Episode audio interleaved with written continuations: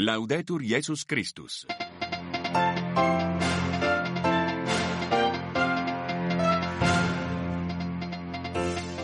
Dans l'est de la RDC, coup d'envoi du retrait progressif de la force de l'ONU après 25 ans de présence. Le départ des casques bleus a été acté en décembre par le Conseil de sécurité selon la volonté de Kinshasa, malgré les craintes d'escalade de la violence. Inquiétude ce soir à Chisinau, frontalier de l'Ukraine, mais sur le territoire moldave, les séparatistes pro-russes de Transnistrie demandent officiellement la protection de Moscou. La Russie en fait une priorité. Saisi par des victimes des troubles en Irlande du Nord, un tribunal de Belfast a jugé aujourd'hui que la loi d'amnistie, loi britannique qui accorde l'immunité aux soldats britanniques n'est pas conforme au respect des droits humains. Et puis enfin dans ce journal, le pape reste affaibli par son état grippal. Il a néanmoins présidé l'audience générale et reçu le synode des catholiques arméniens avant de se rendre à l'hôpital pour quelques examens. Radio Vatican, le journal, Marie Duhamel. Bonsoir à tous. La fin de près de 25 ans de présence s'amorce pour la mission onusienne en République démocratique du Congo, la MONUSCO, dont la mission n'a cessé de croître, tout comme d'ailleurs le désamour des populations à son égard. Eh bien, la MONUSCO a remis la première de ses bases du Sud Kivu aux autorités ce mercredi. Kinshasa espère que d'ici la fin de l'année, ces 13 500 militaires et 2000 polnuciers onusiens auront compté le territoire. Les explications de Pascal Moulégois. Pour marquer ses débuts d'un départ définitif après 25 ans de mission, la MONUSCO a cédé sa plus importante base du Sud qui voit la police congolaise. La base des Camagnola établie en 2005 est stratégique car située près des frontières avec le Rwanda et les Burundi. Ces rétraits du Sud Kivu devraient prendre fin d'ici fin avril. La chef de la MONUSCO, Bintou Keita, espère que l'opération sera suivie d'une montée en puissance et en capacité des forces de défense et de sécurité congolaises. Si les casques bleus plient bagages, les Nations Unies, elles, restent dans la région toujours en proie violence des groupes armés avec comme conséquence des besoins humanitaires importants. Les agences, fonds et programmes des Nations Unies vont devoir poursuivre leur appui. La responsabilité en matière de protection civile et de sécurité sera exclusivement celle du gouvernement congolais, a martelé la chef de la MONUSCO. La mission qui compte actuellement environ 15 000 casques bleus restera présente dans les provinces du Nord Kivu et de l'Ituri, toujours dans l'est du pays. Elle devrait quitter définitivement et totalement la RDC d'ici fin 2024, selon les calendriers convenus l'an dernier avec le gouvernement. Pascal Moulegua, Kinshasa, RFI pour Radio Vatican. Au Tchad, le mouvement de foule dans le centre de la capitale des tirs sporadiques Kalachnikov, grenades lacrymogènes ont été entendus à proximité du quartier général du Parti socialiste sans frontières. Le PSF de Yaya Dilo a été accusé par le pouvoir d'une attaque meurtrière la nuit dernière sur l'agence des renseignements nationaux. L'opposant de longue date, cousin aussi du président de transition, compte se présenter à la présidentielle contre le fils d'Idriss Déby. Le premier tour du scrutin a été fixé hier soir au 6 mai. Le chef de la diplomatie malienne est euh, ce mercredi à Moscou. Abdoulaye Diop a en personne remercié la Russie pour son soutien face aux djihadistes. Il note des avancées considérables dans le domaine de la sécurité pour son pays grâce à cette alliance, dit-il, à renforcer. La Russie, appelée à la rescousse, on est cette fois en Transnistrie. Les autorités pro-russes de cette région séparatiste de Moldavie, frontalière à l'Ukraine, ont demandé aujourd'hui des mesures de protection de la part de Moscou pour faire face, Alexandra Sirgan, à une pression, disent-ils, accrue de la part de Chizine. Oui, ces mots sont ceux employés par les députés de ce territoire dans une déclaration adoptée aujourd'hui à l'issue d'un congrès extraordinaire, le premier du genre depuis 2006. Dans ce texte, il est réclamé au Parlement russe de mettre en œuvre des mesures pour protéger la Transnistrie où vivent plus de 220 000 citoyens russes. La déclaration fait également état, je cite, de menaces sans précédent de nature économique, socio-humanitaire ou encore militaro-politique dans la région en sécession depuis 1992.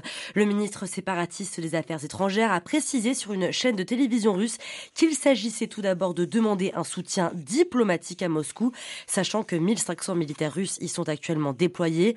Mais ces demandes font fortement écho avec celles formulées il y a deux ans par les séparatistes pro-russes de l'Est de l'Ukraine et qui, souvenez-vous, avaient ensuite été mises en avant par Vladimir Poutine pour justifier l'offensive encore en cours en Ukraine. La diplomatie russe a d'ailleurs immédiatement répondu en assurant avoir pour priorité la protection des habitants de, Transnistrie pardon, et en promettant d'examiner avec attention la situation, le gouvernement moldave Marie a quant à lui rejeté ces accusations qualifiées de propagande. Merci Alexandra Sirgon. Et puis en Russie, l'opposant Alexei Navalny, mort le 16 octobre en dernier en prison, sera enterré vendredi prochain à Moscou. C'est ce qu'a annoncé ce matin son équipe. Sa veuve qui s'est exprimée devant le Parlement européen à Strasbourg dit craindre des arrestations lors des funérailles. La tournée du président ukrainien se poursuit. Volodymyr Zelensky est en Albanie pour un sommet en présence de dirigeants de pays d'Europe du Sud-Est. Certains pays des Balkans disposent de capacités importantes de fabrication de munitions et c'est précisément ce dont a besoin l'Ukraine. Varsovie, premier soutien de Kiev, en proie encore au mouvement de colère de ses agriculteurs et face aux protestations massives en cours, le Premier ministre polonais n'a pas exclu aujourd'hui la fermeture temporaire de la frontière polonaise aux échanges de marchandises avec l'Ukraine. La Grèce, quasiment tous les transports des trains au métro sont à l'arrêt aujourd'hui. Le pays est en partie en grève, un an après la catastrophe ferroviaire qui tua 57 personnes près de la ville de Larissa dans le centre du pays. Plus de 30 000 personnes ont manifesté aujourd'hui dans plusieurs villes du pays, avec des heures notamment à Athènes. Le Premier ministre qui a admis un échec collectif face à de graves négligences. Un an après le traumatisme national, dit-il, l'enquête sur l'ensemble des responsabilités qui encourent ce drame, entourent ce drame est encore loin d'être bouclée. Au Royaume-Uni, nouveau revers judiciaire pour le gouvernement. La loi sur la réconciliation en Irlande du Nord est retoquée par la Haute Cour de justice de Belfast. Selon le jugement, la clause portant sur une amnistie conditionnelle de violences commises pendant les troubles dans la province contrevient à la Convention européenne des droits de l'homme. Le tribunal estime que la loi ne contribuera pas à la réconciliation entre protestants et catholiques, bien au contraire. La correspondance de Jean Jaffré. Cette loi de réconciliation, votée en septembre dernier, prévoit d'abandonner, à partir du mois de mai, toute nouvelle poursuite ou enquête judiciaire relative au conflit entre factions paramilitaires protestantes et groupes armés républicains. Afin de, je cite, tirer un trait sur un conflit qui a fait plus de 3500 victimes pendant le dernier quart du XXe siècle, la loi propose d'offrir une amnistie conditionnelle aux membres des forces de sécurité et des groupes paramilitaires accusés de crimes et qui auront fait une confession considérée comme sincère. Selon les attendus du jugement, un document de 200 pages cette loi sur le legs et la réconciliation sur les troubles en Irlande du Nord enfreint l'article 2 sur le droit à la vie et l'article 3 qui stipule qu'aucune personne ne sera soumise à la torture ou à des traitements inhumains de la Convention européenne des droits de l'homme.